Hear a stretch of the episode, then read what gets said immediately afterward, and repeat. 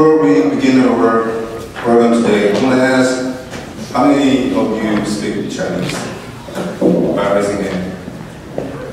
Uh, how many? How many, how many of you speak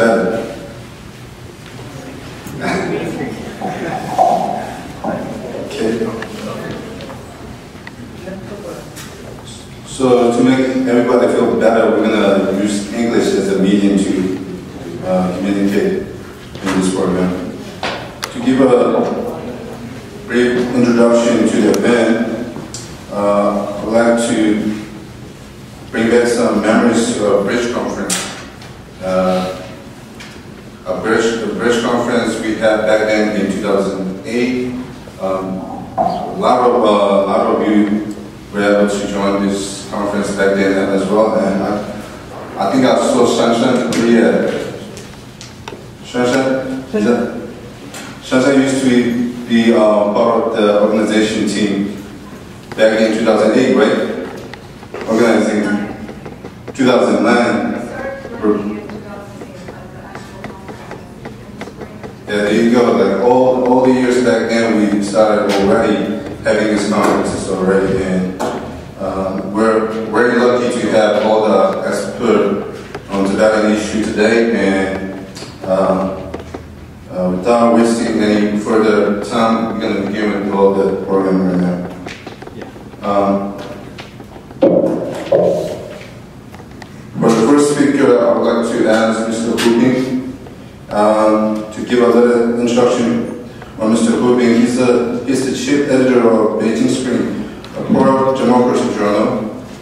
Uh, Mr. Hu Ping went to Beijing University to receive his master in Western philosophy. Uh, he also served as deputy China's National People's Congress. Uh, he, a good, he became a good friend with the Tibetan people in the 80s, right? And until now, he remains a strong supporter of Tibetan cause. So I would like to ask him to share his thoughts, his um, experience in uh, getting in touch with the Tibetan people and how he become so involved with the Tibetan cause.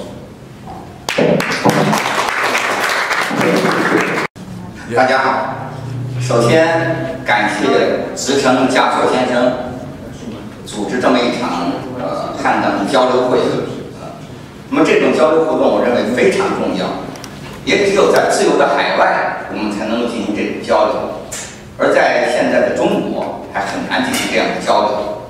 因此，我们的交流就格外重要，因为我们可以把我们的交流的信息也传到国内去。first of all thank everyone, uh, thank everyone for coming. And uh, uh, right now, uh, it is impossible in China to have this kind of conversation. So, which is why I believe that it's especially important that us um, in, uh, outside of China um, can have a kind of conversation on uh, this issue. 呃，作为汉人，我认为我们应该努力的去了解藏人， 了解藏人的文化，了解他们的历史。Um, as a Chinese person, I believe that we should uh, uh, strive to uh, understand the Tibetan culture, the history, as well as um, 对，你看，呃，中国有句老话叫“要得公道，打颠倒”，用现代话讲叫叫换位思考。there's a Chinese there's a Chinese saying uh, which uh, if we translate it to English it would be uh, something along the lines of um, we have to put ourselves in other people's shoes. 嗯，你想我们汉人，汉人在中国占百分之九十五以上，我们生活在汉人的汪洋大海之中，我们生活在汉语文化的汪洋大海之中， 因此我们对很多事情就缺少感觉。 Uh, so the Han Chinese make up of, make up approximately 95% of the population in China, and we believe uh, we, are, we live in this, uh, so to speak, uh, ocean of the Han Chinese uh, language, and uh, sometimes we lack the sensibility of other cultures uh, when we are immersed in this Han uh, majority culture. 我们就不太了解那些说着和我们不同的语言，和我们有不同的文化，有的甚至长相和我们都不太一样的人，他们在中国生活是什么样的感觉？Uh, and as a result, uh, we don't, we, we can't uh, understand how people who don't speak the language and even don't look the same as us, uh, how they feel when they live in China. 嗯，很多华人都讲，呃，这越是到了外国，你才越觉得自己是中国人。Um, a lot of Chinese people say that uh, um, sometimes when you're, you're outside of China, you start to realize that you're Chinese. 因为在海在外国，比如在美国，我们成了少数民族啊，因此我们的感受就和我们在中国所感受就变得非常不一样。Uh, this is because uh, when we are overseas, uh, we, meaning Han Chinese, we became the minority, and uh, um, and therefore, when we are living uh, outside of China, we feel very differently as when we were living in China as a majority. 你说美国又自由又民主又繁荣又富裕，呃，但是很多人中国在这里待着，他还是觉得不是很自在。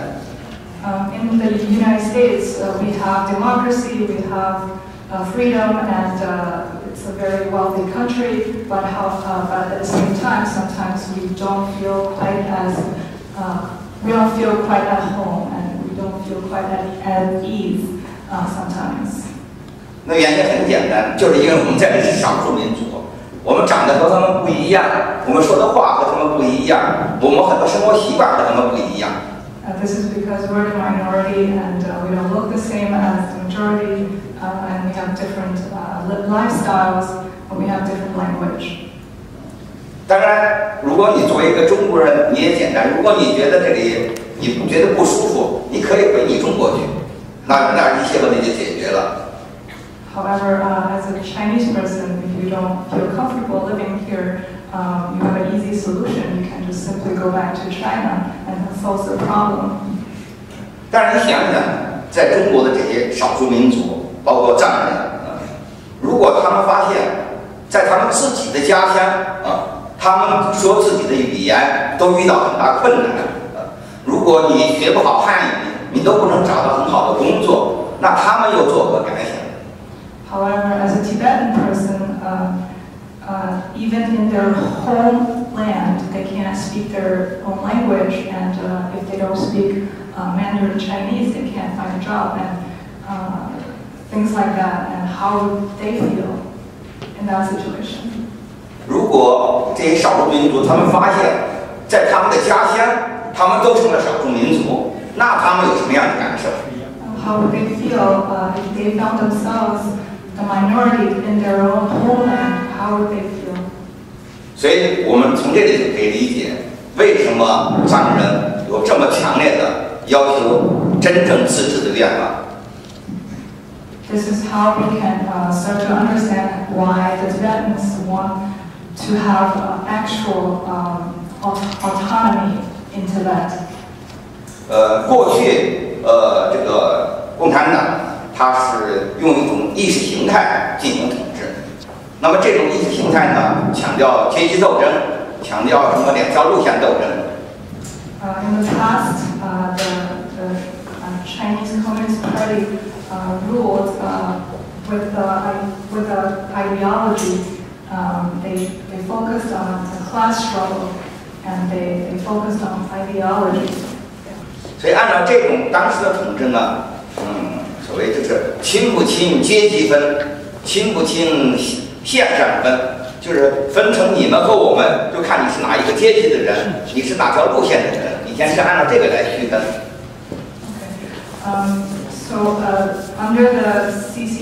rule, um, um, it's all be, it's all about whether we're in the same class. If we are close to each other, that, that's because we're in the same class. Uh, and uh, if we're in the same class, we're friends. We're not enemies. 可是后来这种意识形态已经破产了，所以共产党后来就就鼓吹民族主义，把民族主义当成他的一个一种新的指导思想。However, that ideology is uh, bankrupt as of now, and therefore, right now, they're promoting uh, this nationalism as their uh, new ideology. 可是中共鼓吹的民族主义，实际上就是汉族主义。 However, the so the so-called nationalism is actually uh, 汉族主义就是， Han 对。 Han chauvinism. 你像我们讲什么炎黄子孙啦、龙的传人啦，又讲我们是什么这个儒家传统啦，这些都是汉人的东西。Uh, they talk about the Yan Huang, uh, that we are descendants of the Yan and the Huang emperors, uh, and that 龙的传人，uh, we are we're descendants of the dragon, um, as well 儒 as, 家的传人。as well as um, the Confucianism um, traditions. 可是人家藏人，人家有他们自己的神话，人家不是炎黄子孙，也不是龙的传人，人家也没有你的儒家儒家传统。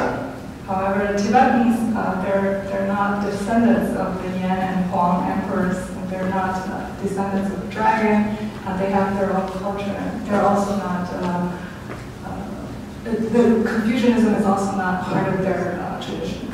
所以你共产党你讲这些东西，那人家藏人听了心里什么感受呢？那就是说你不把我们当自己人嘛。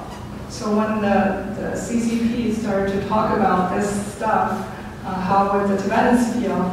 It, it seems like they're not really treating Tibetans as uh, them, part of themselves. 你像美国，它有很多的民族，但是它有自由、民主、人权这些普世价值，它是用这种普世价值把不同的人凝结在一起。The United States, uh, there's uh, the universal human uh, values such as uh, democracy, freedom, um, and uh, human rights. And it is these uh, universal uh, human values that unite the different cultures. 你现在中国政府宣传的完全是你的汉族主义，而这种汉族主义本身它没有普遍普遍适用性，它实际上它是在排斥其他的少数民族，那自然会使其他的少数民族感到非常的不高兴。 now, the CCP, they're promoting uh, the Han chauvinism, and these traditions, they, they're not universal, they don't apply universally, and therefore, uh, as a result, uh, they necessarily um, kind of exclude uh, people of different traditions. 这反过来也就告诉我们，在中国，只有实现了自由、民主、人权这些普世价值，那各民族之间才能做到真正的和谐共处。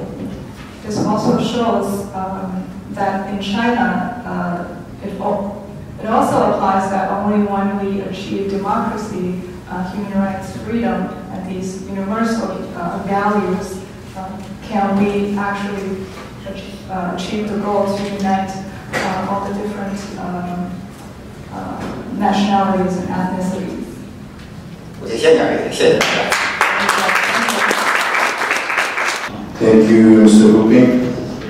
Uh, for the next speaker, we have uh, Dr. Xia Ming. Uh, to give a little introduction of Dr. Xia Ming, Professor Xia Ming received his bachelor's and master's degree from the Department of International Politics, Fudan University. Um, he received his PhD degree from Temple University, where his dissertation won the Bernard Watson Best Dissertation Award in 1997. Uh, he was included in uh, to the top 100 Chinese public intellectuals of 2009 and 2010. Uh, he's a co-producer of HBO Oscar-nominated documentary movie China's Unnatural Disaster. Um, he just worked on the uh, worked on his first book about that, and uh, he will be speaking it. Welcome, Mr. Uh, Professor Xia Ming. Thank you. Uh, I'm very happy to uh, tell you just at the 60th anniversary of the Dalai Lama's uh, exile and also for the Tibetan community exile. As I just uh, got my book out uh, this month, and the title is uh, Gaoshan Liushui, High Peaks and Flowing Rivers on Tibet.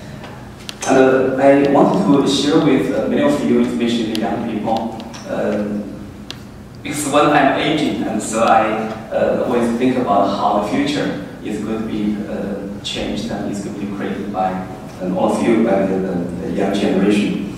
So uh, one important question is why I care about uh, Tibet and why I think uh, Tibet has uh, created a, a new uh, horizon in my life and uh, what kind of uh, lessons I have learned, especially after I finished this book, and especially for the past 10 years. And I have tried to understand Tibet through my interactions with a lot of uh, Tibetan friends and also uh, with His Holiness. The one important thing I want to say is uh, sometimes we, uh, the Chinese, uh, maybe we think, oh, we get involved, and then it's because we can make a contribution to the Tibetan communities. And of course, the Tibetan communities and would appreciate our help.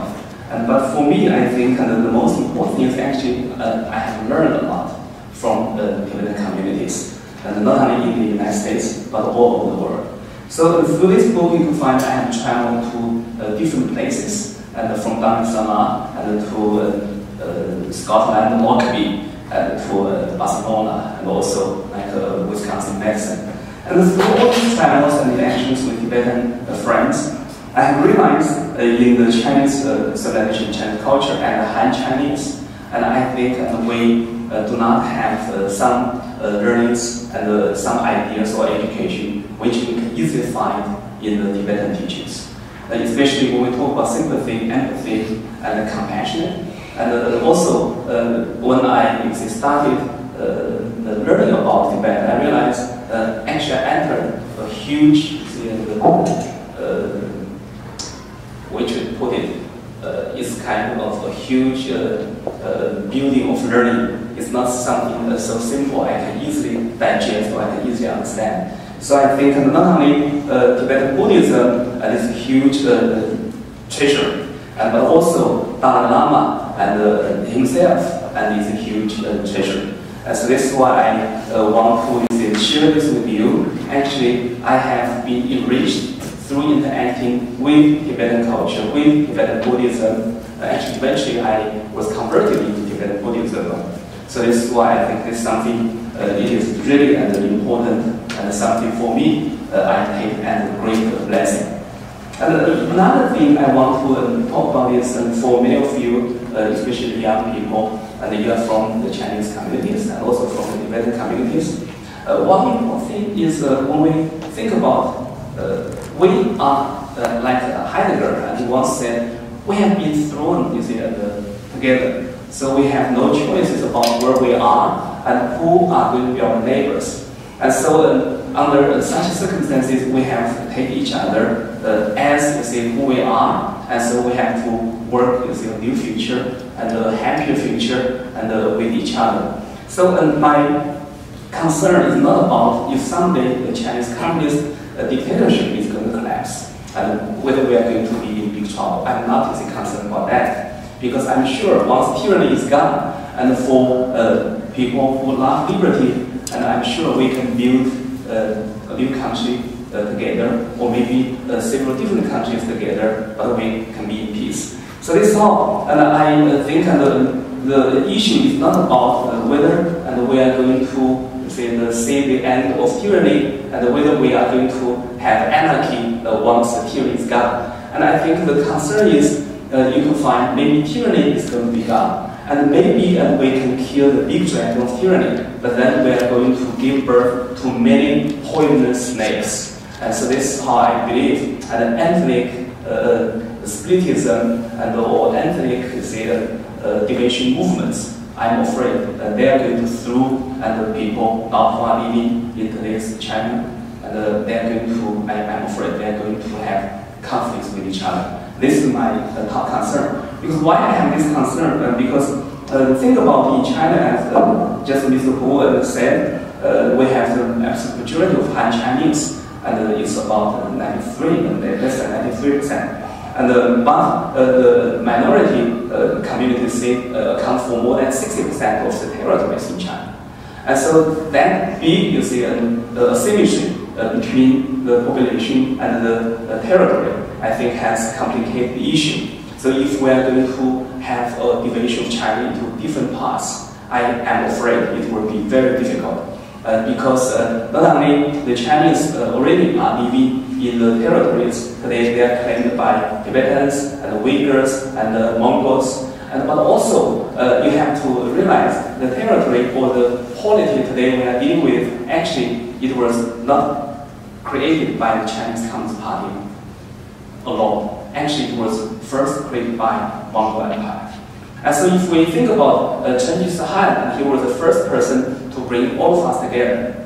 And then we have Manchu Dynasty and the Manchu Empire also put us together.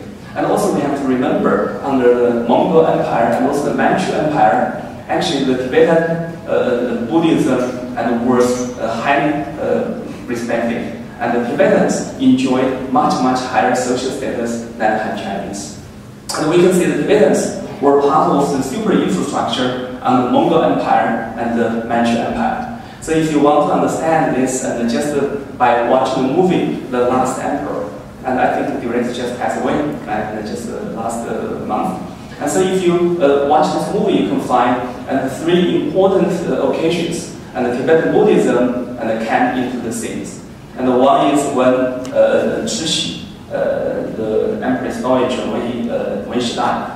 And so you can see how the Tibetan lamas and the came and to dance. And when the young emperor uh, uh, Puyi was uh, brought into the royal palace, Forbidden City, and you can see the uh, Tibetan lamas came again. And then when Puyi and was running away from the, the Forbidden City, and you can see also, and he passed through the lamas. And then the, the last time, and the, in the movie, you can find Wen Puyi and the words you see the, uh, about become the new emperor for the Manchukuo, and then you can find the ceremony and for the installed uh, process, and the words you see conducted by the Tibetan lamas. So what I want to say is, uh, I think we should have a, a long-term and historic understanding that in this uh, uh, long uh, historic process about some 800 years, and I think uh, the Tibetans and Chinese and Han Chinese, and we were put together.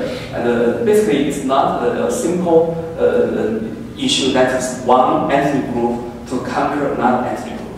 But actually, we were, you see, uh, thrown together. And so also, the history, I think, was created more by the non-Chinese and uh, by the Chinese under Mongol Empire, under the Manchu Empire.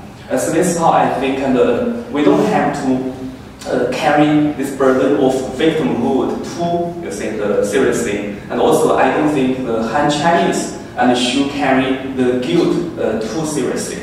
Because I think uh, for the Han Chinese, of course, the Han Chinese under the Chinese Communist Party have done a lot of uh, wrong things towards Tibetans. But I think uh, for the history, and uh, we cannot just only focus on only one sec section of the history. And so I think we should realize and for the past 1,000 years, of course, the Chinese history or the uh, territory now is called uh, China and has been full of injustices. But it's just like in every avalanche, right? Every slow uh, flake is responsible for the final result. So that's why I think if we understand that, and uh, so we should understand the relationship better. But it does not mean uh, that I uh, only think about this uh, negative uh, impact or meaning, but I also think about the uh, positive meaning from my reading of history. That is the history of today's China. And it's not only you see, created by the Han Chinese, so the uh, Han Chinese cannot uh, claim the exclusive uh, dominant subject place in history. Actually, we have different or multiple subjects including Mongols, including Tibetans, including Manchus. So this is why I think, and we have multiple players, and we have multiple narratives for today's Chinese history. There is no only one official single narrative controlled by the Chinese Communist Party. So if that's the uh, historic development, I think for all of us, and we should feel we are empowered and to take today's China into our own hand. So everyone should participate, and we can co-partake in making the future history of China. And so I think and this is what uh, we are going to do together. And also, I want to uh, say a, a, few things uh, for the Han Chinese. And uh, I think it's important for us to understand uh, that if we uh, think about Tibet, at this moment, there are three major issues and we should understand. We should develop and, a more objective and balanced understanding and so the first issue, of course, and it's about uh, Dalai Lama. Who is the Dalai Lama? And uh, so uh, how we are going to uh, evaluate and Dalai Lama as leader. and as a great thinker and in today's global civilization. If you understand Dalai Lama, and I think you should understand the, the Tibetan uh, history and the Tibetan future much, much better. So I hope and, for the Chinese and Han Chinese, and I hope that uh, if you can read uh, uh, any one book written by the Dalai Lama, and or watch a movie about him, and so I think you to have a different understanding. So this is the first issue. The second issue is uh, for the past, especially for the past 10 years, of course, uh, uh, for the past almost three or four decades, His Holiness Dalai Lama has advocated the middle way approach. And the middle way approach is to acknowledge the sovereignty and of the, the sovereignty of China and not to seek uh, independence of Tibet uh, from uh, China, but to seek genuine autonomy from China. So I think this middle approach, and uh, we should understand this is a really and a, a solemn uh, pledge, and from His Holiness on behalf of the Tibetan people to the Chinese people, to the Han Chinese. So I don't think this is like a surrender, a compromise that Dalai Lama has proposed, and to you see the, the, the Chinese Communist Party. And if you read and if you listen to uh, Dalai Lama, you understand that Dalai Lama has uh, less and less his hope and, uh, about the Chinese Communist Party. But he has uh, increased his hope about the Chinese people. So I hope, and as Han Chinese, and we should understand the middle approach, and so we should understand even someday and uh, our future history may be uh, in chaos, and maybe at the historic moment and the ethnic tensions are going to run high. But I hope and we understand the middle approach. We understand the uh, solemn pledge from the Tibetans to the Han Chinese. I hope we're going to avoid uh, bloodshed and human tragedies. Then the third, and because Dalai Lama is in uh, his uh, 80s, uh, so it means now the reincarnation issue has become a big uh, topic and uh, among the Tibetan communities, also in the uh, Tibetan and Chinese uh, relationship. So I want you to understand and this reincarnation and it's uh, something uh, which is uh, which has a long historical and religious tradition and which is based upon individual cultivation of mind. And so I think as an atheist uh, communist party and uh, especially uh, as a secular political power, they have no place in uh, deciding who is going to be the next reincarnate. So I hope at, the, at this moment, all the Han Chinese, and we should be very much aware, and there is no legitimacy for the Chinese government, an atheist and communist government, and to determine and who the future leader and will be and for the Tibetan uh, religion. So this is what I hope and we're going to keep in mind. And the fourth issue I want to mention is also all these four issues they are the uh, topics in my book. That is about uh, self-immolation.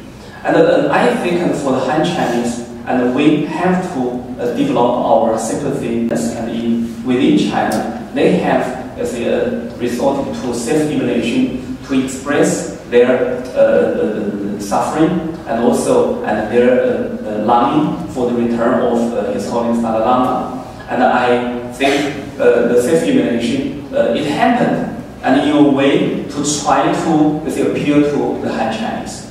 Because this you see, uh, has meaning uh, only because the spectators are going to pay attention. It means only the Han Chinese, if we pay attention and if we show our sympathy and our empathy, then all these heroic acts, they have a meaning. But unfortunately, now if we calculate, and since the year 2009, and we have witnessed more than 100, I think it's 155 now. Yeah, more than 155 uh, Tibetans uh, had self-immolations uh, within uh, the People's Republic of China. So this is what I think, and for all of us, and uh, uh, you, you, just imagine, especially those who mentioned, and you have to step into the shoes of many other people, right, or better people. You just think about in any country, any civilization, any religion, if you have group people, uh, think about if we have, uh, say, uh, five nuns, right, ten Catholics, and uh, so ten Arabs, right, and the ten Jews, they're going to commit suicide because of religious persecution. What's going to happen?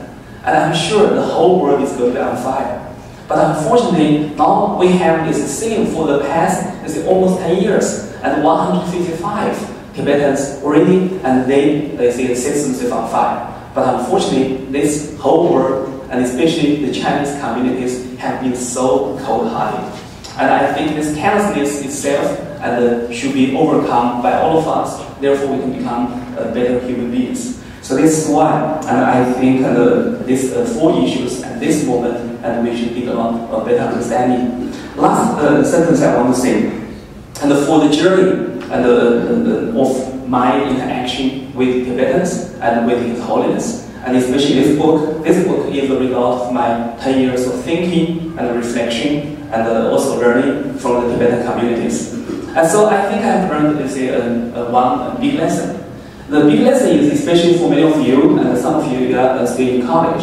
And so when uh, I were, uh, was young and uh, just like uh, at your age, I always was very ambitious about I should be very knowledgeable. I should be like an encyclopedia. So I should uh, learn everything, I should know everything. So this was my ambition. So I think yeah, I worked very hard, I studied very hard. Uh, I think I was always a good student and in my uh, uh, uh high school, college, or graduate years.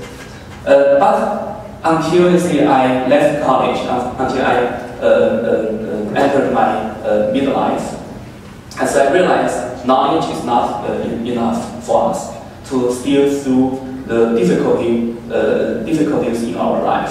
Uh, so I realized that sometimes uh, when you uh, are dealing with all kinds of crises, especially when you're dealing with uh, a lot of moral uh, judgments, uh, moral you see, uh, dilemmas, because in our uh, world you can find the choice is not between what's right and what's wrong. The choice is always between what is right what is good, what is bad, what is better, what is worse. Right? So we have many, many choices. Sometimes, and we are going to sacrifice and small good and for bigger good. Sometimes, maybe we are going to say avoid the bigger evil by committing a smaller evil, a lesser evil. So this is how you can find and our choice is more like Sophie's choice. It's not an absolute easy either or choice. So this is what I believe, and now we need wisdom. And because we don't have complete uh, knowledge to guide our choice, so we need wisdom. So what is wisdom? And wisdom, I think, is our experiences and our interaction with people, and uh, it's beyond our reading of books, because life is changing, life is more dynamic. But only when we have wisdom, we become wise, and I don't think it's going to be enough for us to deal with the challenge, especially moral challenge in our world. And so I think, and eventually we are going to uh, think about if our life is like a rocket, and we need the three stages to see energy, and uh, to prepare our life and to reach our destiny. So I think the, the third stage is, and we have to embrace truth. So when we think about what is truth, truth can make our life much, much easier. And because uh, when we are dealing with the complexities in our human life, sometimes our gut feeling and our first reaction is, oh, this is not right, right, this something is wrong. And therefore, I'm not going to do it. Even the temptation can be very strong. Even materialistic reward can be huge. And uh, so you can find, and uh, at this moment, many people, including many friends of mine, and they have been uh, uh, uh, and into the net of uh, untruthfulness and or injustice. And so why? Because I think many people cannot stop themselves from being tempted. So I think the last stage is we're going to have the simple truth and we're going to embrace. So what is simple truth? I think, and from uh, learning uh, uh, from Dalai Lama and impacting with Tibetan people, I think the simple uh, truth is compassionate, and is love, and is non-violence, is peace. So this is how I think, and if we always keep this simple truth as the foundation of our life, we can make a better judgment. This is what I learned. Okay, thank you so much.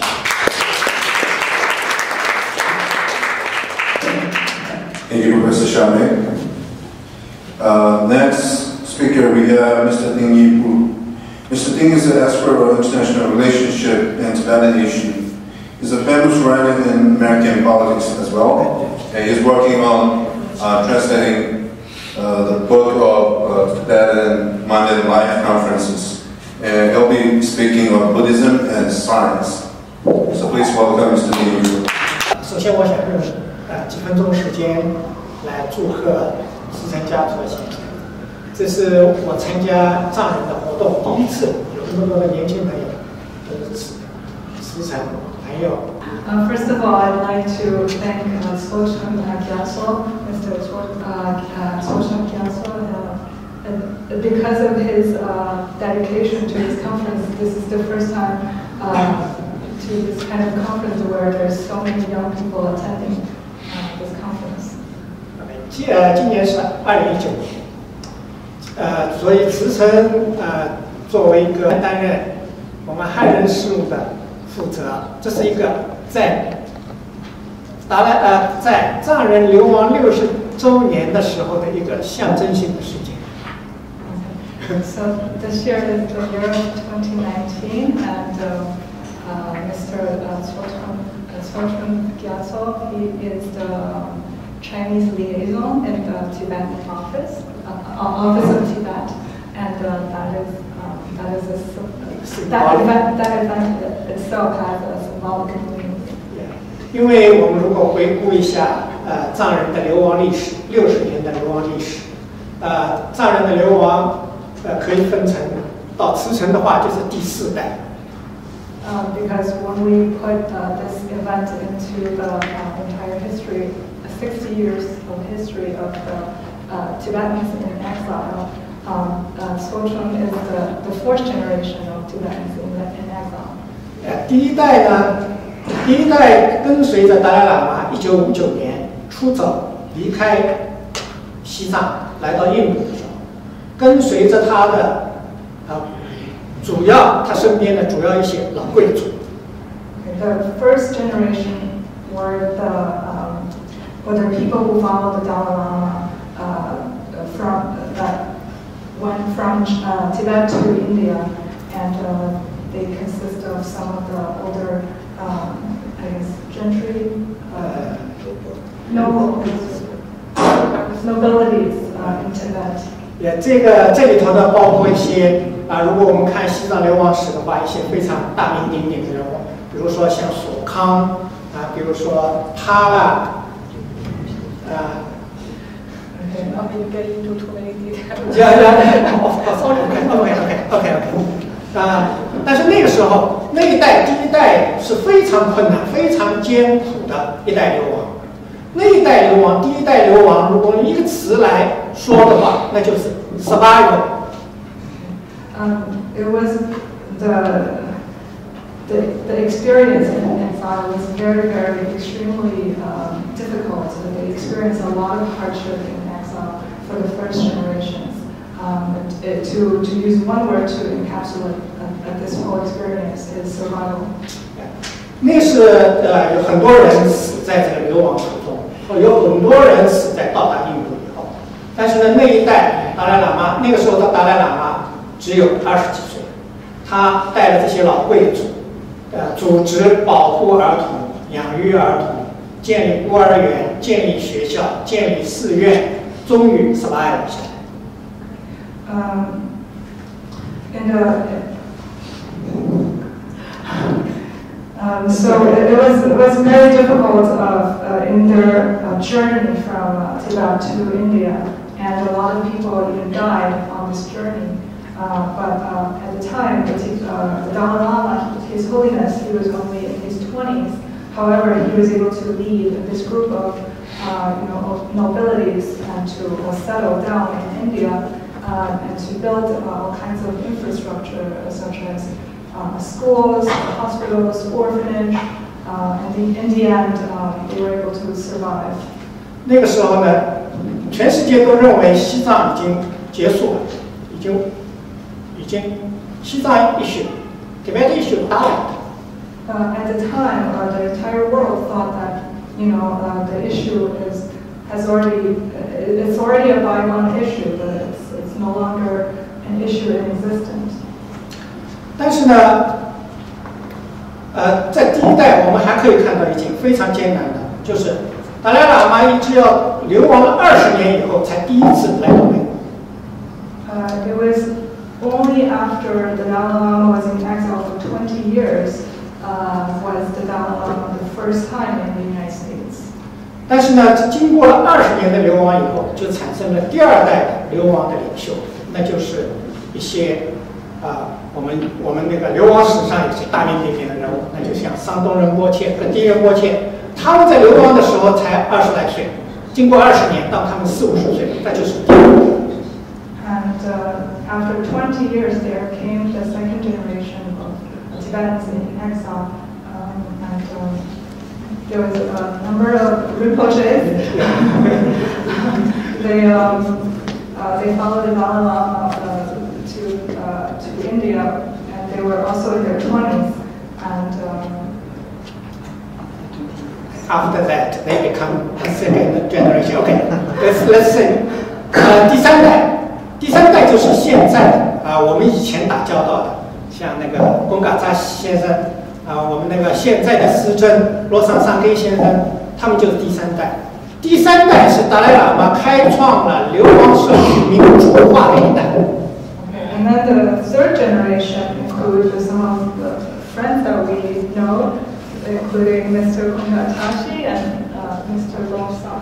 罗桑桑根，Losam Samke. Uh, and uh, they are the, they represent the generation where Dalai Lama started to um, uh, follow democracy uh, in, uh, in Tibet. 现在呢，到了第三代，就像贡嘎扎西先生，也到了白发苍苍的，也要到了退休的时候。现在呢，我们第四代出来了，这第四代将要打开流亡藏人藏文化的一个新的时代。Um, now, um, uh, uh, Mr. Kungatashi, um, uh, he already has some gray hair. and uh, so now it's a new era for the Tibetans in exile. 所以到了今天，二零一九年这个流亡六十年的时候，我们如果了解流亡史的话，我们就在想，这六十年流亡藏人在做些什么呢？Uh, if we uh, really try to study the sixty-year history of uh, exile, we, we can't help but wondering what uh, have they done, what, were they doing in the 60 years. 这就是我今天所要说的，就是我们外界往往不知道流亡藏人所经历的这些事情，其中也包也也也不太了解，呃，达赖喇嘛尊者所做的事情。 And this leads to my today's topic, which is um, uh, because which is because of the, uh, the you know the, the, the out, people from outside the world didn't understand you know what the uh, Tibetan people in exile were doing and how, what they experienced, and also including what the Dalai Lama has done in the 60 years. 呃，如果你在我们现在在互联网上，如果你呃呃 Google 一下呃达赖喇嘛 dialogue with scientists, you will find huge, huge, lot, lot material.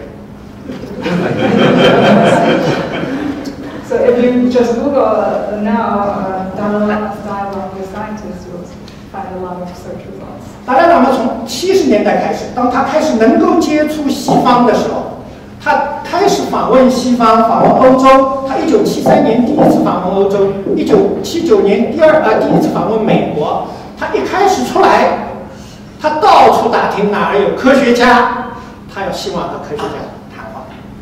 Uh, ever since the Dalai Lama uh, first time uh, sort of came out of the ex- uh, Tibet, uh, the, the exile community, uh, he, he was uh, in Europe uh, the first time in 1973, and uh, his first time in the United States was 1979. He was always looking for scientists to uh, have dialogue with. And 呃，然后呢，就是他非常有意思、非常奇怪的一点，就是西方科学家一旦和达赖喇嘛谈过话以后，就都想谈第二次，还要谈第三次。 There's this strange phenomenon uh, where as soon as the Western scientists have had a dialogue with the Dalai Lama, His Holiness, uh, they always wanted to have a second chance or third chance. 对，然后呢，西方科学家和达赖喇嘛谈， 当然是介绍西方科学。我们知道现代科学那是多么伟大、多么高深的那些学问。达赖喇嘛是没有受过现代学校教育的，但是他能理解。 Uh, so when the, the Western scientists uh, uh, are talking, they always talk about the Western uh, science, the very profound knowledge that uh, has been um, handed down to, to the modern society. Uh, and the Dalai Lama, he never, he was never educated uh, in the Western way, and he never had Western scientific uh, education. Um, But he but he studied, Yeah. but he understood. 呃，我们可以看达赖，哎呀，达赖喇嘛有一本书叫《A Universe in a Single Atom》。There's a book by the Dalai Lama, His Holiness, The Universe in a Single Atom. 哎，也，这个是他讲的这个过程。然后呢，科学家要听达赖喇嘛谈什么呢？当然，达赖喇嘛跟他们谈佛教、佛学。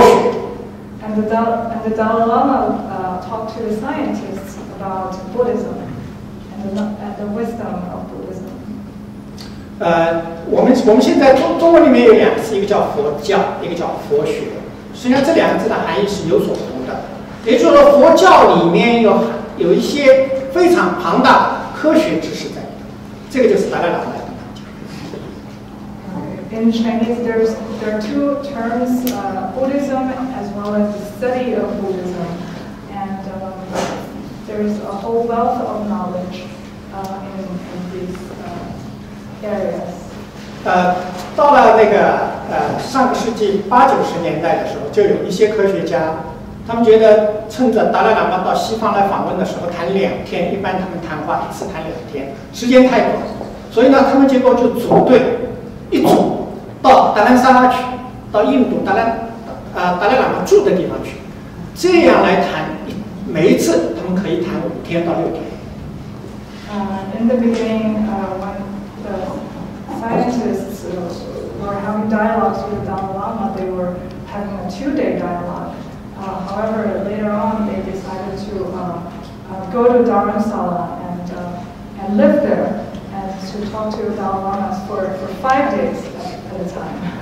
呃，非常可惜的就是那个时候的谈话都是达赖喇嘛和科学家的私下的对话，从来没有在媒体上公布过，从来不邀请媒体，所以呢也没有人报道过。但是呢，呃，科学家们在谈话以后，呃，有时候会出一本专著来记录这个对话的内容。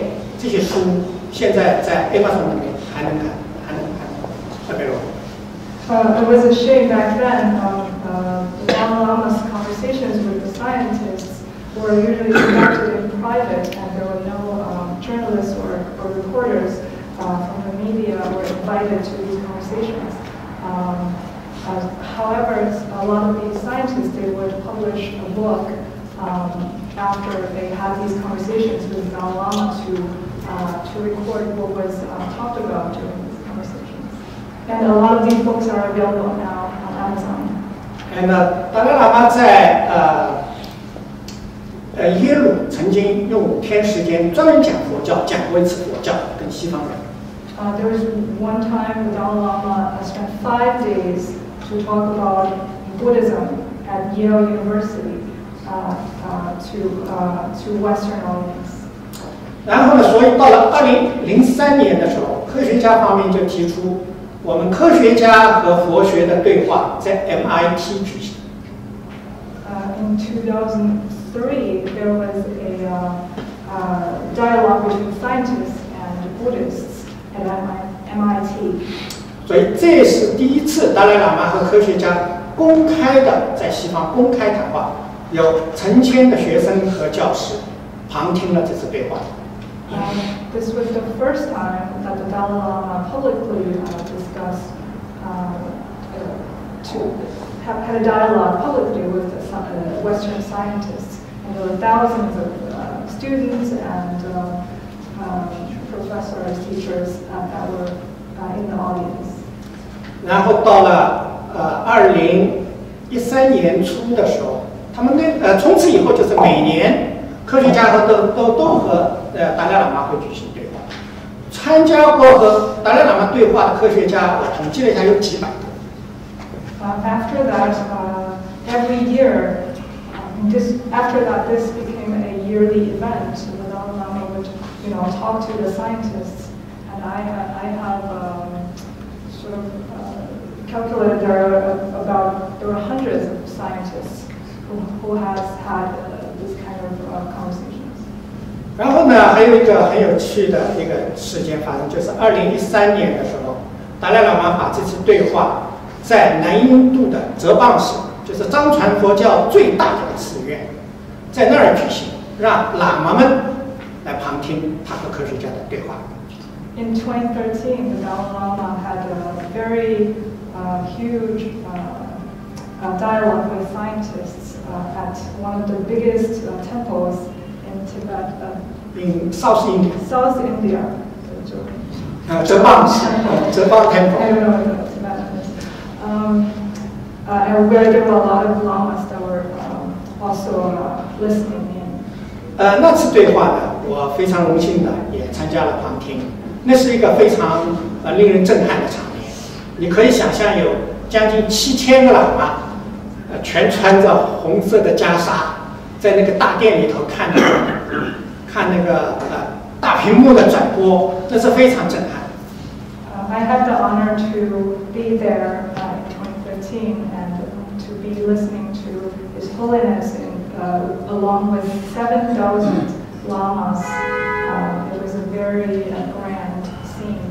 那是我见我看到了达赖喇嘛和科学家的对话，这个是我我说这个是改变了我的生活，就是西方文明的西方科学的最高成就，那些很了不起的科学家和东方的一个佛教领袖，他们在那儿谈六天，他们是怎么谈的？这个我在当场看了以后，我觉得整个的改变了。Uh, so this uh, experience changed my life. This experience where, um, um, you know, the, the pinnacle of Western science, the, the, who has the, the up, I don't know, this knowledge of uh, Western science to, to have a dialogue with uh, someone from, uh, from a religious leader from the East um, and have a dialogue for 60 days, for, sorry, for six days. And this, uh, this event just completely changed my life. 所以从此以后，每次那个 达赖喇嘛尊者科学家对话，只要有可能，我都争取去在旁边听着，我们旁观。这个确实是一个非常了不起的学习的机会。So ever since then, uh, as long as there's any opportunity to, uh, with, uh, to listen to His Holiness's dialogue with Western scientists, uh, I would, uh, I would uh, participate. It's a very uh, valuable uh, opportunity to learn. 对，然后去年呢，我和呃江林，我们就把达赖喇嘛和西方科学家三十年对话的这个过程，呃，写了一本书，就是整个过程写了一本书。我觉得这是呃非常非常，就是说对我们来讲，就是呃我们也处在一个一个历史时刻，这个能够有幸见证这么了不起的事情。Um, so last year, uh, Miss Jianling Li and me, uh, we wrote this book to uh, uh, to record uh, the 30 years of Dalai Lama's dialogue with scientists, and uh, we are very uh, we are honored to be in this historical moment to witness uh, such um, uh, great exchange of, of wisdom. OK，最后我就想见呃讲一下这个呃达赖喇嘛和科学家 对话的意义的这个结论。Now I wanted to talk about the, uh, the meaning of uh, the dialogues between the Dalai Lama and uh, scientists. 达赖喇嘛是藏民族在当代产生的一个一个非常开明的领袖。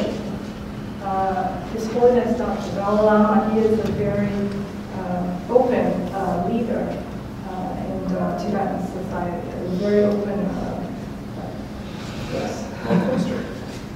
七十年前，当达赖喇嘛正式执政的时候，就是就是正式把政治权力交给他的时候，他就想改革藏民族，改革藏人社会。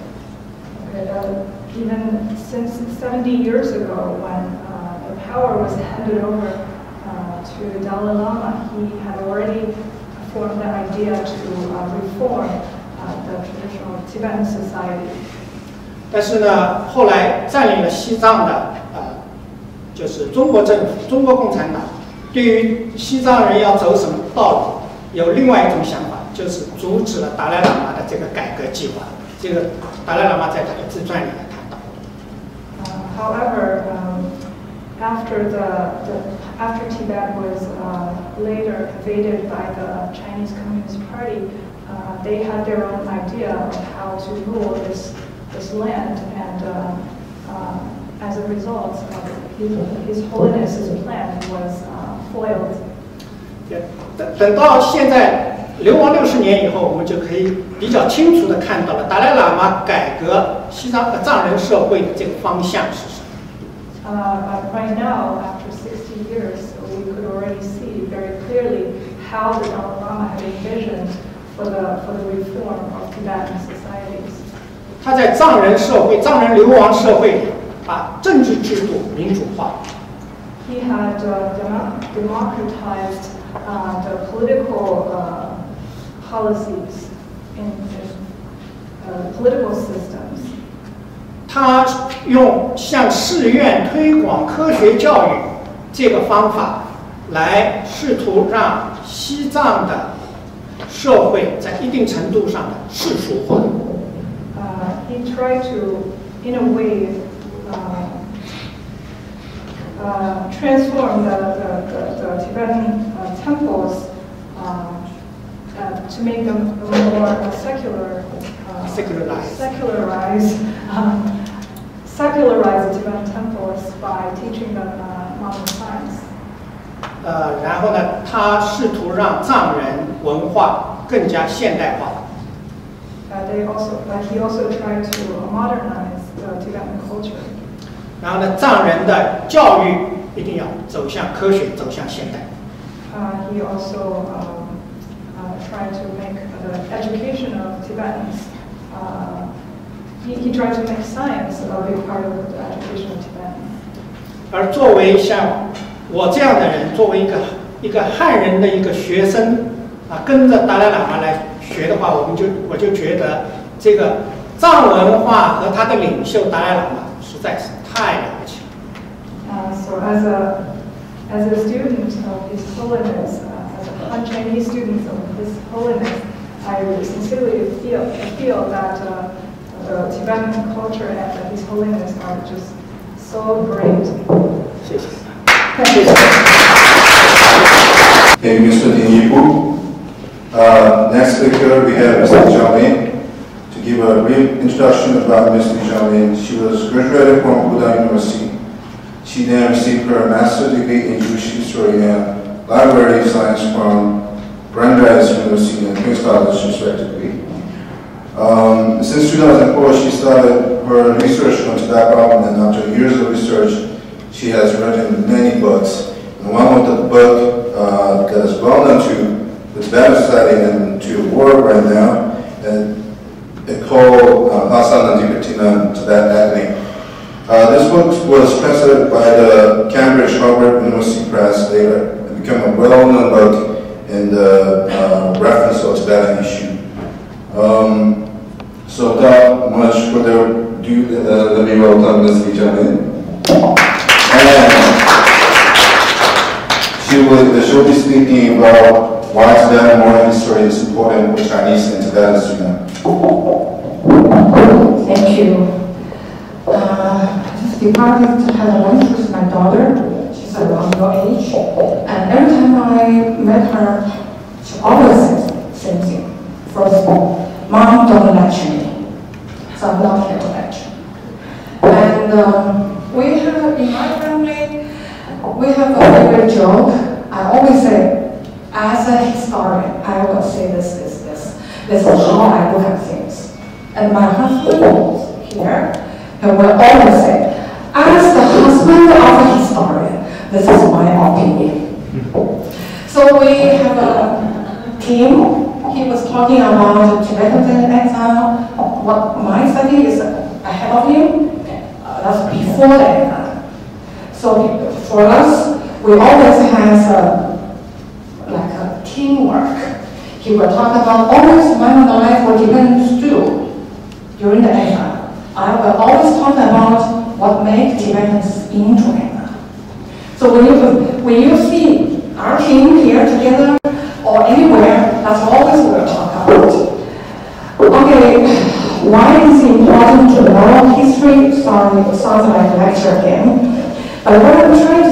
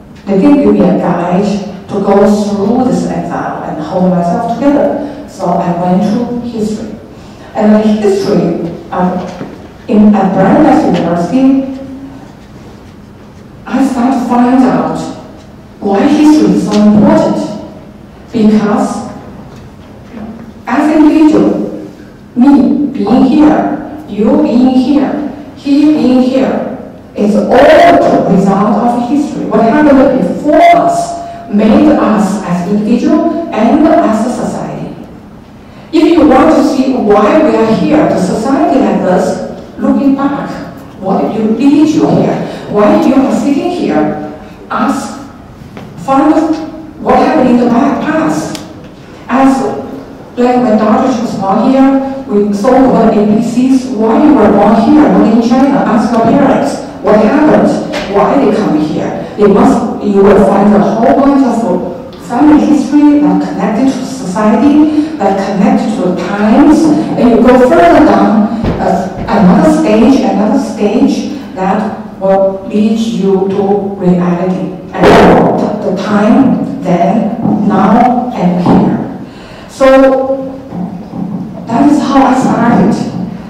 Why I end up from Jerusalem to Dar. It's first time I met in 1999. My intellectual exile wasn't ended yet.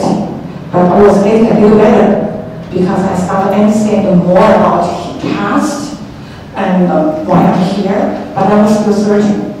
And that was very good. It, uh, it was lucky that was, at that time we were in, uh, in I was what people would call, um, what we say that, um, internet dinosaur age, meaning that was pre-Windows. And but we are, we were able to connect with people internationally uh, through maybe this, probably way before you people. And somebody from Germany sent me a link. That wasn't. Sent me a email, uh, um, email, uh, message from the mailing list. We were in the Buddhism mailing list. And he said, hey, Dalai Lama is going to Central Park. That was 1999, summer, August 15th. He said, why don't you go? Take a look. And I was, all of a sudden I remember whatever I was taught about Tibet, backwards, dark, um, barbarians, everything. But there's a lot of, lot of things floating down in a newspaper, TV Dalai Lama. But I didn't know what Lama is, who he is, what he is, what he looked like, everything. And um, purely out of curiosity, I went. and It was a long line.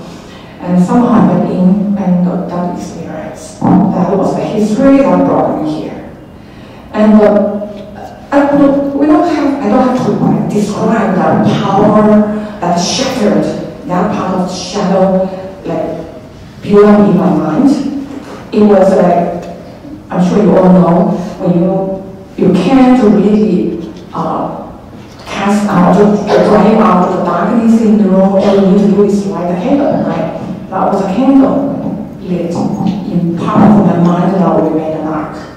So out of curiosity, um, drawn me into, I really want to know what Tibet culture is. Is it really uh, what I was taught about being barbarians and so on? So sounds great. And it's a whole, new world open to me.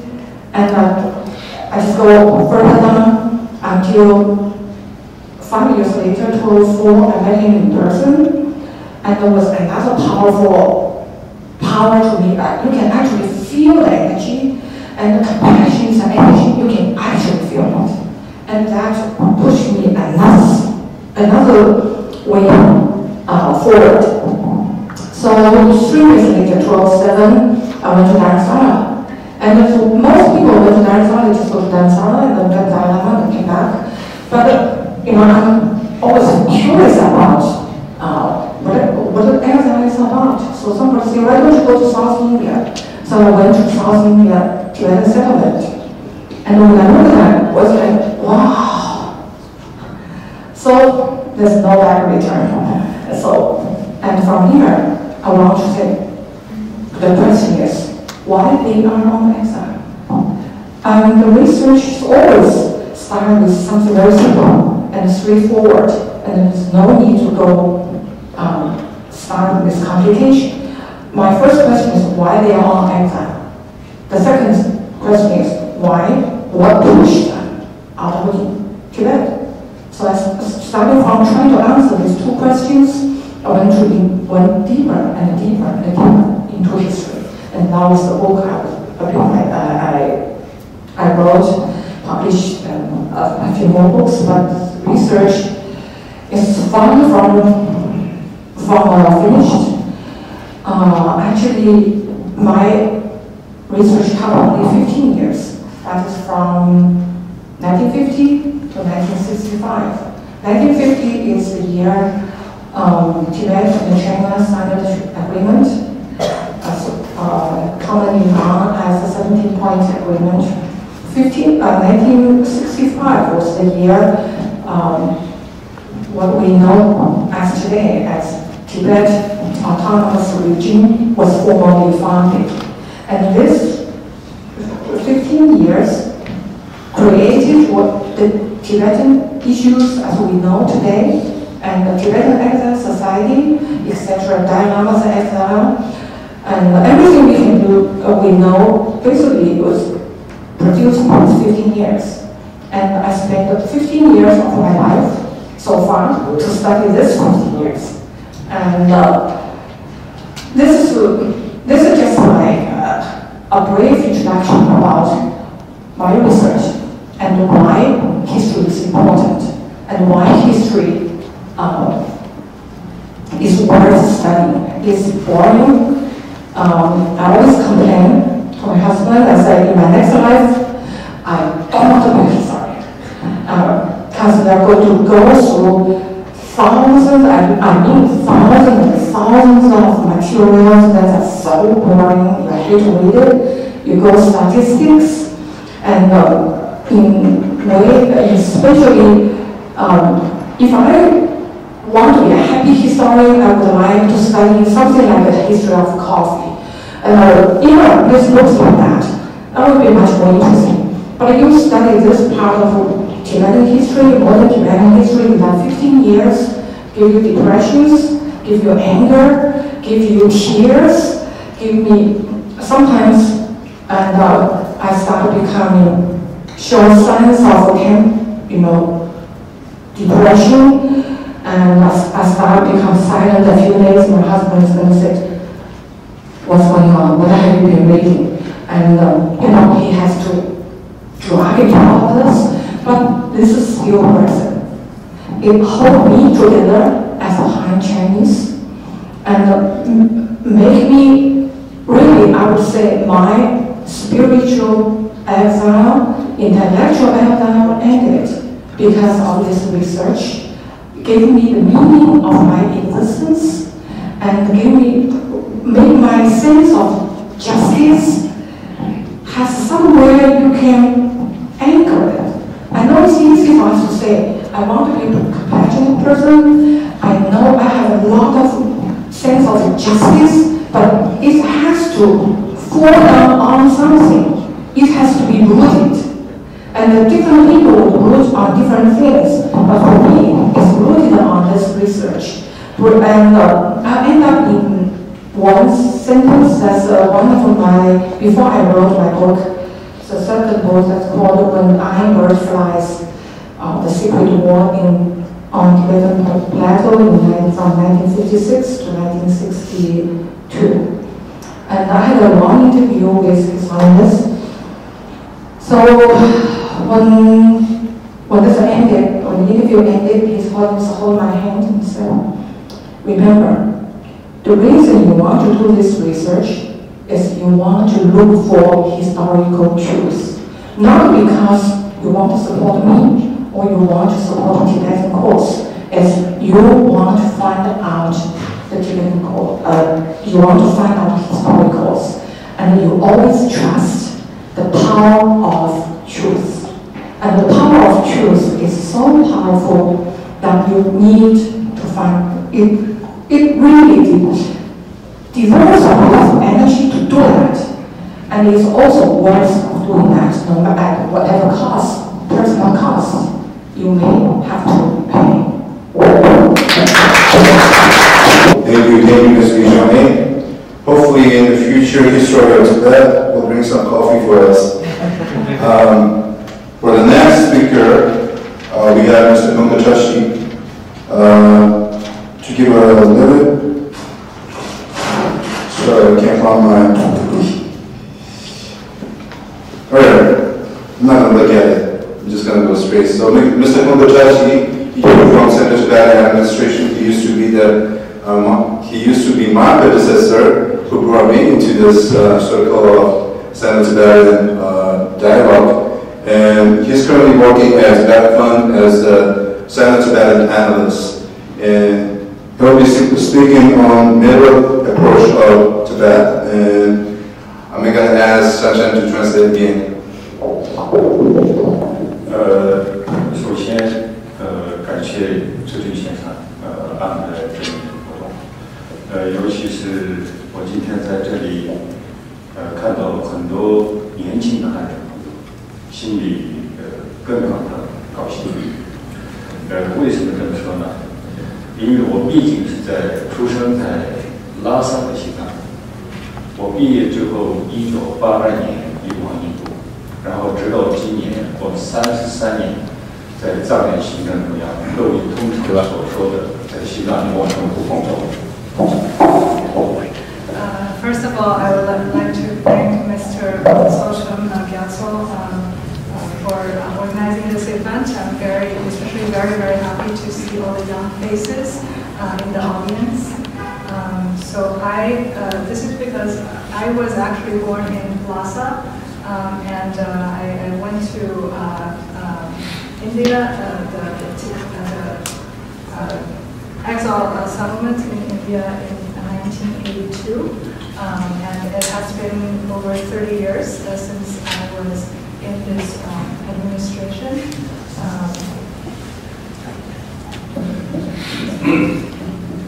那我在三十三年工作当中，整整八年是跟 汉人同胞打交道，所以今天在场的有很多朋友是我们因为这样的交流所认识的。 uh, in my 33 years of service, um, uh, there were eight years I was exclusively interacting with uh, Han Chinese, um, and including a lot of the friends that are here today. Um, uh, I met during this eight years of service.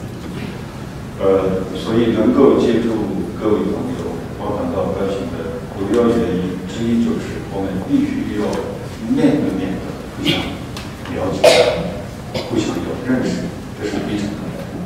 Uh, The reason uh, why I think this is important is because uh, I I think it's very important to uh, have uh, face-to-face um, uh, conversations and to kn- get to know each other. And this is very important. 呃，强大的中国未来是属于年轻人，不是现在，中国是属于年轻人。Um, So the the future of China belongs to the young generation. 所以达赖喇嘛经常在呃一些场合，他强调一句话，他说，由于中国政府在西藏所实施的政策，那他对于中国政府的信心呢越来越薄，但是对于勤劳勇敢的中国人民，信心仍然十足。 Um, the, the Dalai Lama, His Holiness, uh, he has uh, he has uh, on numerous occasions expressed that even though in recent years uh, the, the Chinese government's uh, policy, uh, because of the, the way the policy has gone, uh, his, his Holiness's faith in the Chinese government has uh, been um, has been decreasing. Uh, however, his, uh, his faith in the Chinese people has never wavered. 那在这样的情况之下，我相信在座的年轻朋友，有些可能是几年前来到美国的，有些可能是最近过来的。 Uh, therefore, uh, amongst the audience, I believe a lot of the young people, have, uh, some of them might have uh, come to the United States uh, a, a few years back, uh, but some uh, might have come to the United States uh, recently. 因此，由于你们长大的环境，对于西藏的问题，我相信可能不太了解。你们对于达赖喇嘛是一个什么样的人，你们可能不太了解。 Um, therefore, uh, a lot of you might not, due to your the, the environment in which you grew, uh, grew up in, you might not, not have known um, the Dalai Lama, what kind of person he is. 呃，在你们在中国近日的时候，就想了解这些情况，限制非常多，无法去了解。但是到了美国之后，是一个很好的体会， 必须要去了解真相，增加互相的理解是非常。 I understand uh, a lot of you, when you were still in China, you really wanted to uh, know, to find out the truth uh, about His Holiness. Uh, and uh, right now you're in the United States. Uh, uh, you have uh, a very wonderful opportunity to find, to, to seek the truth, to, to find out what actually happened. 呃，这句话不是说 你们要去相信一个藏人或者一个 其他人所讲的话，你不断的要去了解各个想法，这样才能够掌握到真实的信息。 Uh, this is not to say you must uh, believe in any one person, be it Tibetan or, or Chinese, uh, uh, but you have to listen to uh, various different voices and to find out your own truth. 所以在不了解情况的时候，有的时候各位也许会觉得，如果套一句中国政府的话，各位可能会觉得我也是一个他们所谓的打赖集团的一份子，也许会觉得我是一个分裂主义者。 Um, so uh, it's possible that uh, you might uh, think that I am also uh, one of the um, separatists from the uh, the, the Dalai clique, clique uh, to, to, to use the, the language used by the, uh, the Chinese government. 呃，如果说各位有这样的看法，身为一名藏人，我也绝不赞成，因为这是环境所造成的。所以在这个情况之下，我们这样的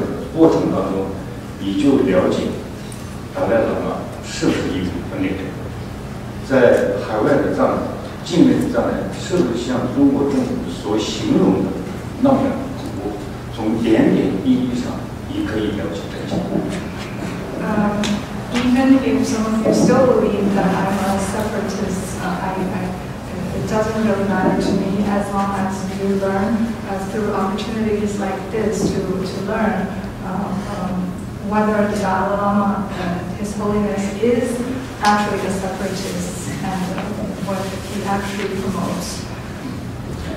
呃，如果是这样的话，在几年前，刚刚崔正在开场的时候谈到，我们召开了一个以哥伦比亚大学中国学生为主的一个桥梁团会，在桥梁团会上，今天在场的常常翻译的 珊珊，还有我们的黄潇潇，都鼓励今天来这，而且为我们做翻译。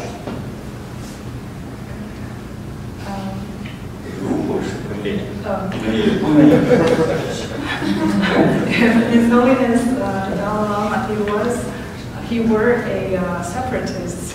Uh, s- some of the Chinese um, friends here, including me, uh, and um, Huang Xiaoxiao. Ms. Ms. Huang Xiaoxiao 陈川川。 and uh, Mr. Chen Chuangchuang, uh, they wouldn't have been here today. Uh, we were at the, uh, the, the Bridge Conference uh, was uh, in partnership with Columbia University here a a few years ago. 呃，当时珊珊我们第一次见面的时候还年轻，很漂亮，现在过了几年还是那么年轻。 轻。所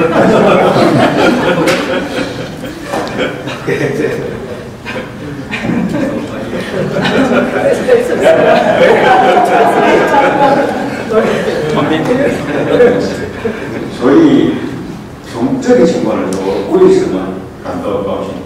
主要原因是。那我刚刚说提了几个例子，说我们不是分裂，那这个从我们的政策立场上来证明，我们并不是想西方合理。所以有些人刚刚拿了这个绿本书，这就是中间道路政策的来源区。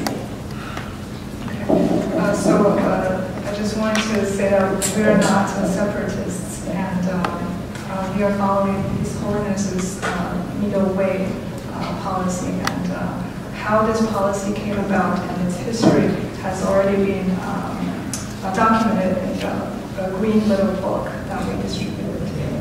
那我把呃用很简单的方式把中间道路政策用简单的向各位做一个很简单的报告。 And then in this book, uh, we have um, reported uh, the, the, the history and what the middle, middle way policy is in the Green Book in a very simple manner. 呃，刚刚呃几位那个学者谈到很多关于西藏的一些情况，这些都是他们亲眼目睹所下的一个结论。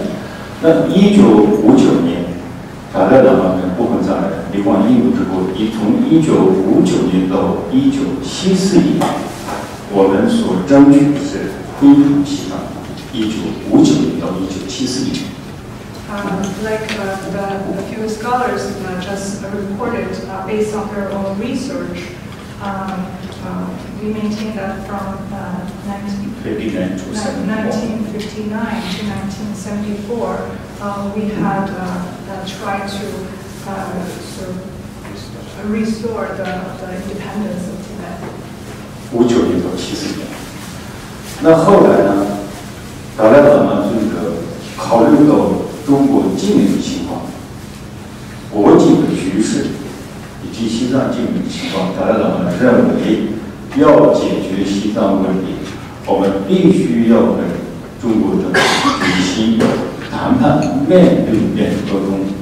只要藏人能够获得一个真正的幸福跟真正的自治，我们不愿意，西藏不愿意脱离中国。Uh, however, after that, uh, His Holiness, then His Holiness the Dalai Lama considered the situation in China and the international uh, um, environment as well as uh, the Tibetans in China. He had decided um, to uh, he, he had decided to put the happiness and the autonomy of the Tibetan people first, and as long as they're happy and uh, actually autonomous, uh, he, uh, he decided to forego uh, seeking independence to Tibet. 当时就有这个想法，那这个想法也不是达赖喇嘛他一个人擅自做决定，当时的很多那个西西藏的官员，还有国会的议员讨论之后，我们觉得今后我们要走一个真正的自己民主化走这么一个路，对藏民族，对汉民族好，所以从一九七四年就有了中间道路政策。 Uh, and this decision wasn't uh, His Holiness the Dalai Lama his own decision.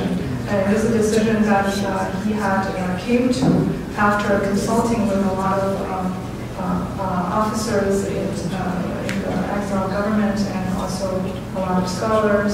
And uh, they decided that this is, this is for the best of Tibetan people as well as uh, the Chinese people.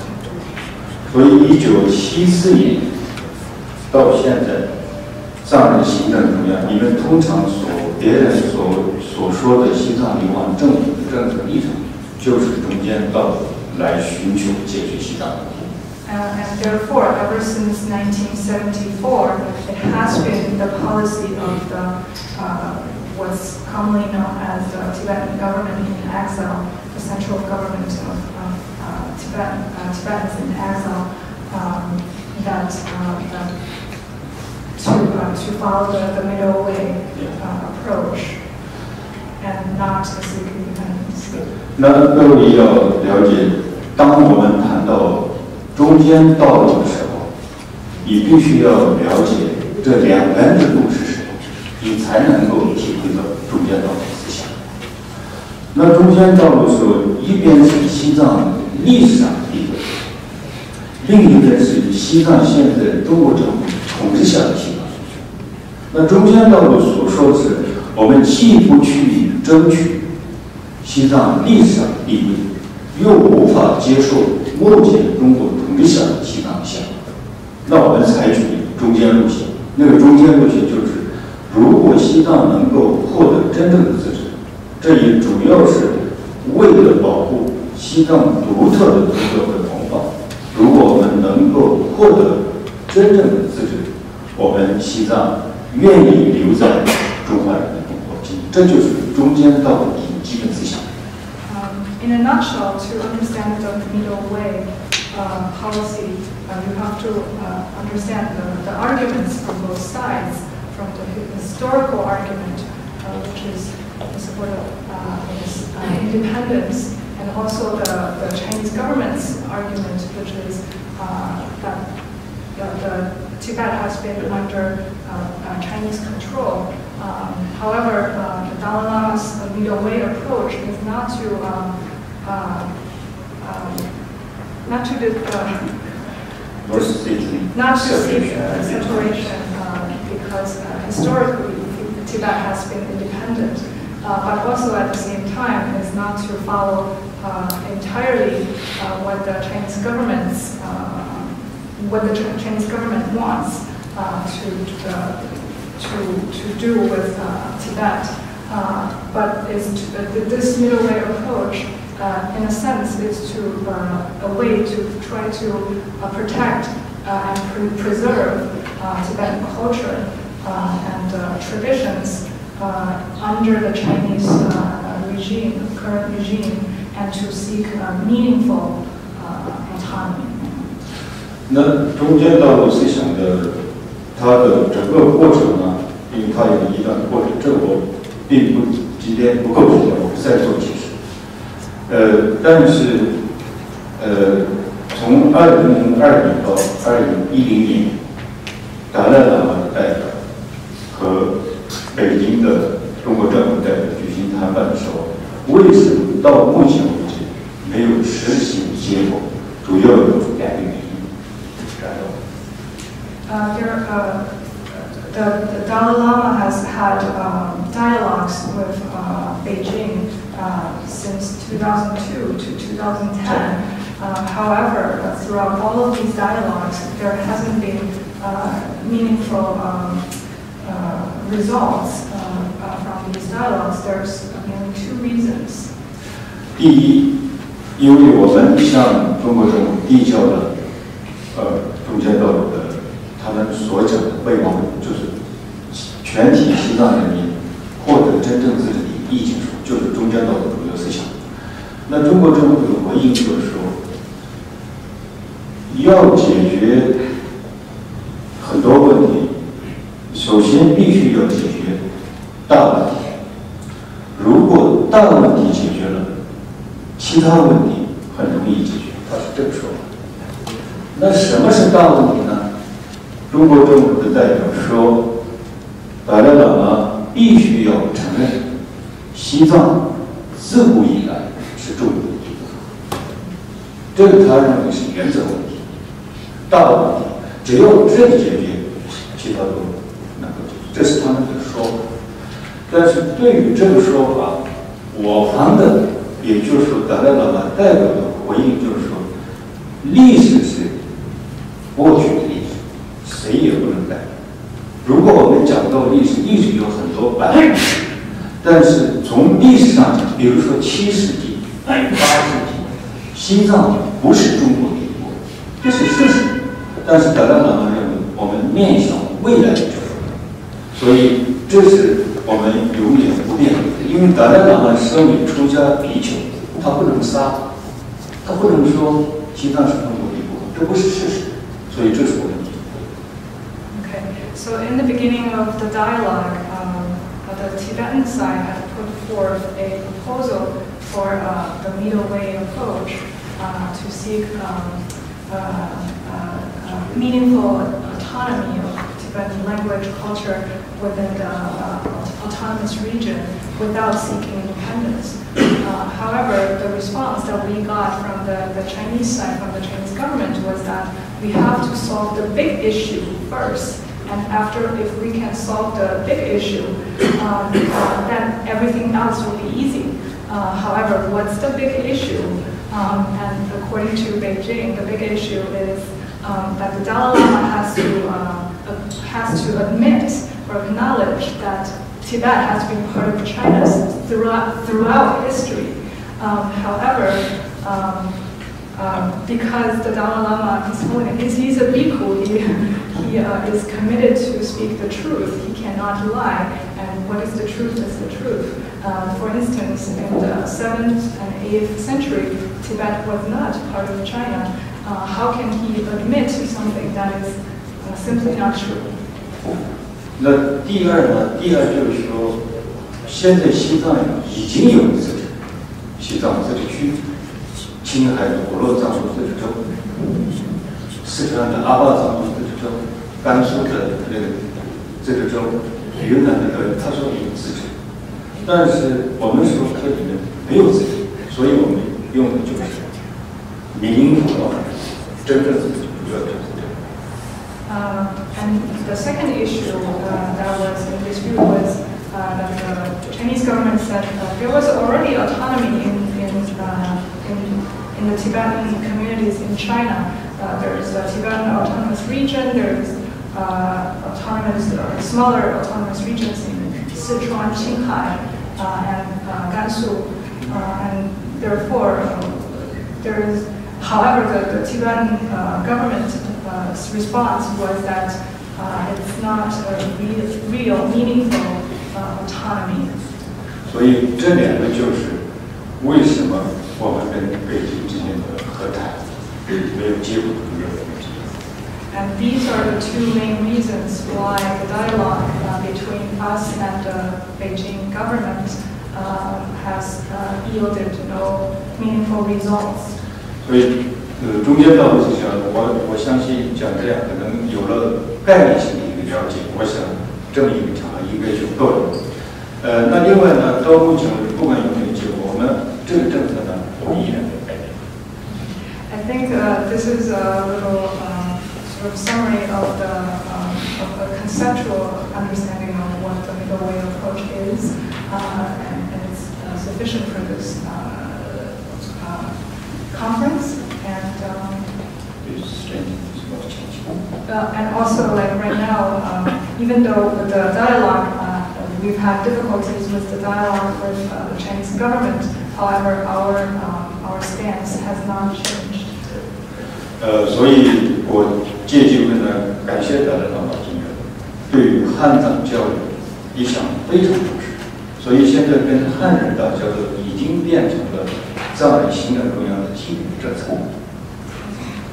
Um, uh, so His Holiness has always uh, been very uh, concerned uh, uh, um, with uh, you know the dialogue with uh, Han Chinese, and uh, it has been the policy of uh, the, the Tibetan government um, to uh, keep the dialogue going with uh, the Chinese.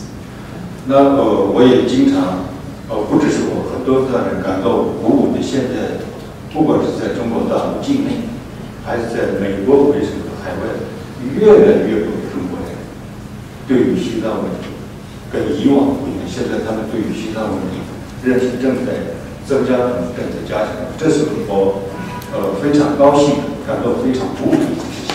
I feel very happy and very encouraged because right now there has been increasingly more uh, understanding, whether it be in China, in China or overseas, uh, that more and more people started to um, learn more about uh, uh, the Tibet issue and to understand more of the situation. And I feel very happy and encouraged. 而且我更高兴，以前我在巴黎工作工作当中，呃，很多在座的朋友，呃，不断的在帮忙，我借这个机会也愿意表示感谢。 And uh, in the past eight years of my service, a lot of uh, friends that are here today uh, has uh, provided a lot of support, and I want to use this opportunity to thank them uh, for their support. 也感谢我们的今天穿藏装的年轻的西藏小姐，还有最近以前都是我们在桥梁分会之后，都是帮我筹办 会议台。那今天最近就已经成为达赖喇嘛北美代表处华人事务官，这就是一个我们的那个信心越来越深，因为时代在改变，但是我们这个事情必须要推动，所以这边今天有这么好的筹备，我也愿意借这个机会向您表示感谢。Um, I'm also, I feel also very happy that there's a lot of uh, young Tibetans um, that are here today, and including Mr. Uh, Chochung Gyatso, um, that he uh, organized today's event, um, and he is the new generation of uh, leadership within the Tibetan um, uh, government, and I would like to thank him for his service. 呃，那呃，我也呃要求各位，也希望各位年轻的汉人朋友，在有机会的过程当中，多了解西藏， 尤其是一九五九年之后，到底在西藏人民遇到了什么样的苦难的遭遇？今天在这里讲的话，由于时间问题不够，但是我愿意推荐几本书。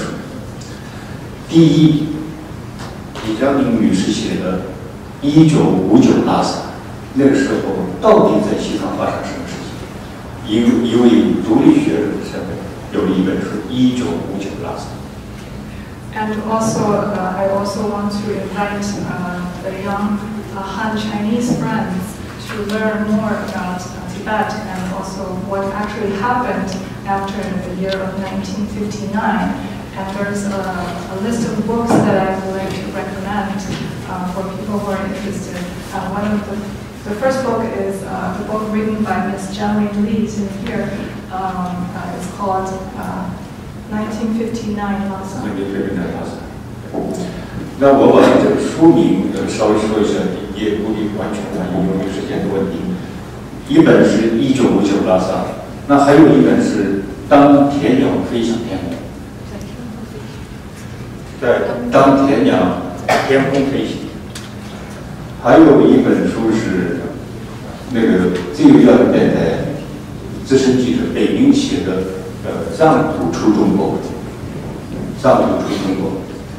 呃，还有一本是呃那个西藏逆行记，那个是呃江里跟丁先生去西藏的时候，到底他们的这个所见所闻，把它记录下来。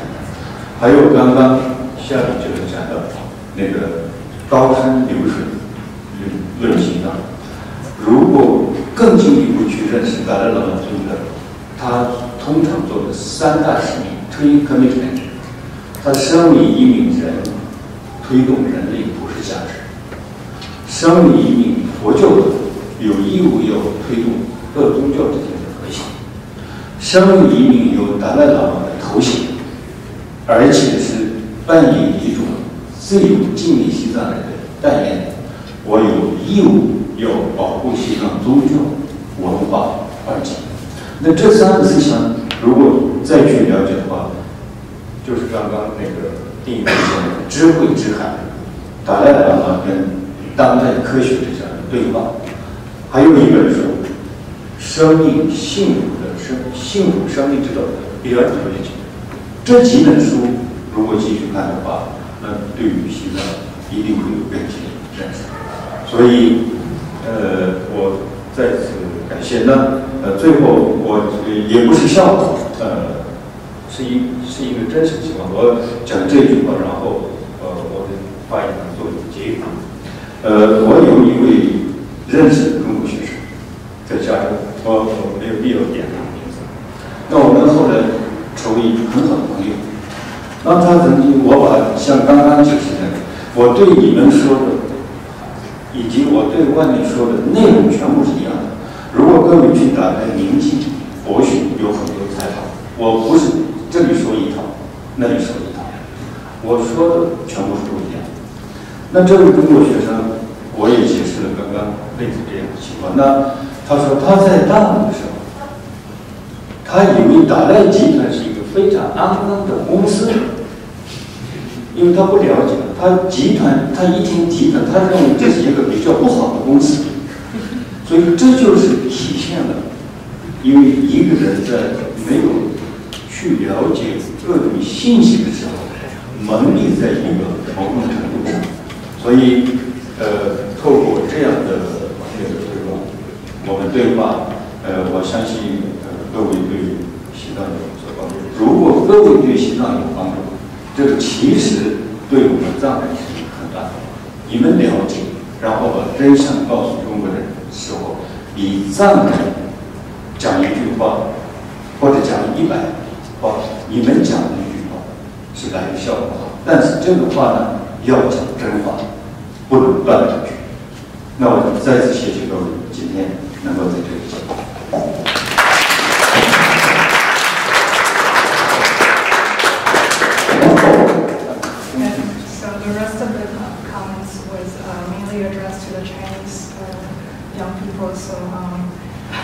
Mr. Kunga Tashi uh, wanted me to just give a brief summary of um, the comments. Basically, um, uh, there was a few other books written by Mr. Uh, Mr. Ding and also Ms. Uh, Zhang Li, uh, and also uh, Ms. Professor Xia. Um, these are all very good books for Chinese students to to get to know more about Tibet and the, the situation. Uh, of the, uh, um, so um, there, there are three things uh, that uh, His Holiness the Dalai Lama that, he was committed to in his life. One is as a human being, he wants to uh, promote uh, human values, uh, universal human values. And number two, he is a He's a, he, uh, number two, he is a, a Buddhist monk, um, and uh, he is committed to, he is committed to promote uh, religious harmony, uh, interfaith uh, religious uh, harmony uh, in, all over the world. And number three, he is, uh, His Holiness the Dalai Lama is the leader of Tibetan people, and uh, he is uh, committed to protect uh, the culture, um, uh, the, the religion, as well as the environment in Tibet. Um, 呃，那最后， 呃，刚刚胡斌先生我们也谈到了，我也现在您身为华人首部在，呃，二零一九年或者二零二零年在工作计划里面，因为胡平先生写了很多关于西藏的文章，所以这些文章要收集起来，如果变成一本书的话，对于严谨度的以及研究西藏的呃研究的很多帮助，所以这是我的要求。Also, I'd like to invite uh, Mr. Ping Fu Ping's blog and the books, also books that he has written, many articles that he has written in the past 10 years. And also, he uh, compiled these articles into your book. I'd like to invite you to read uh, that book also. 那最后，谢谢珊珊小姐。我觉得